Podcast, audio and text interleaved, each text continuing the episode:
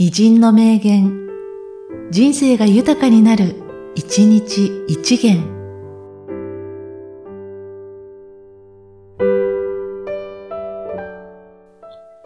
10月19日、ロジン。地上にもともと道はない。歩く人が多くなれば、それが道になる。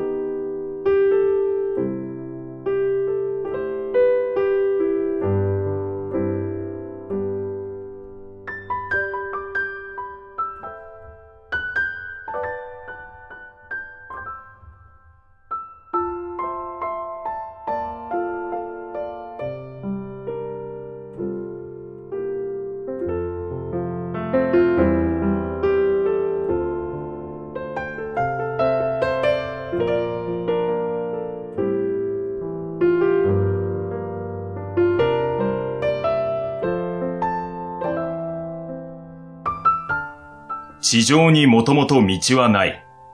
歩く人が多くなれば、それが道になる。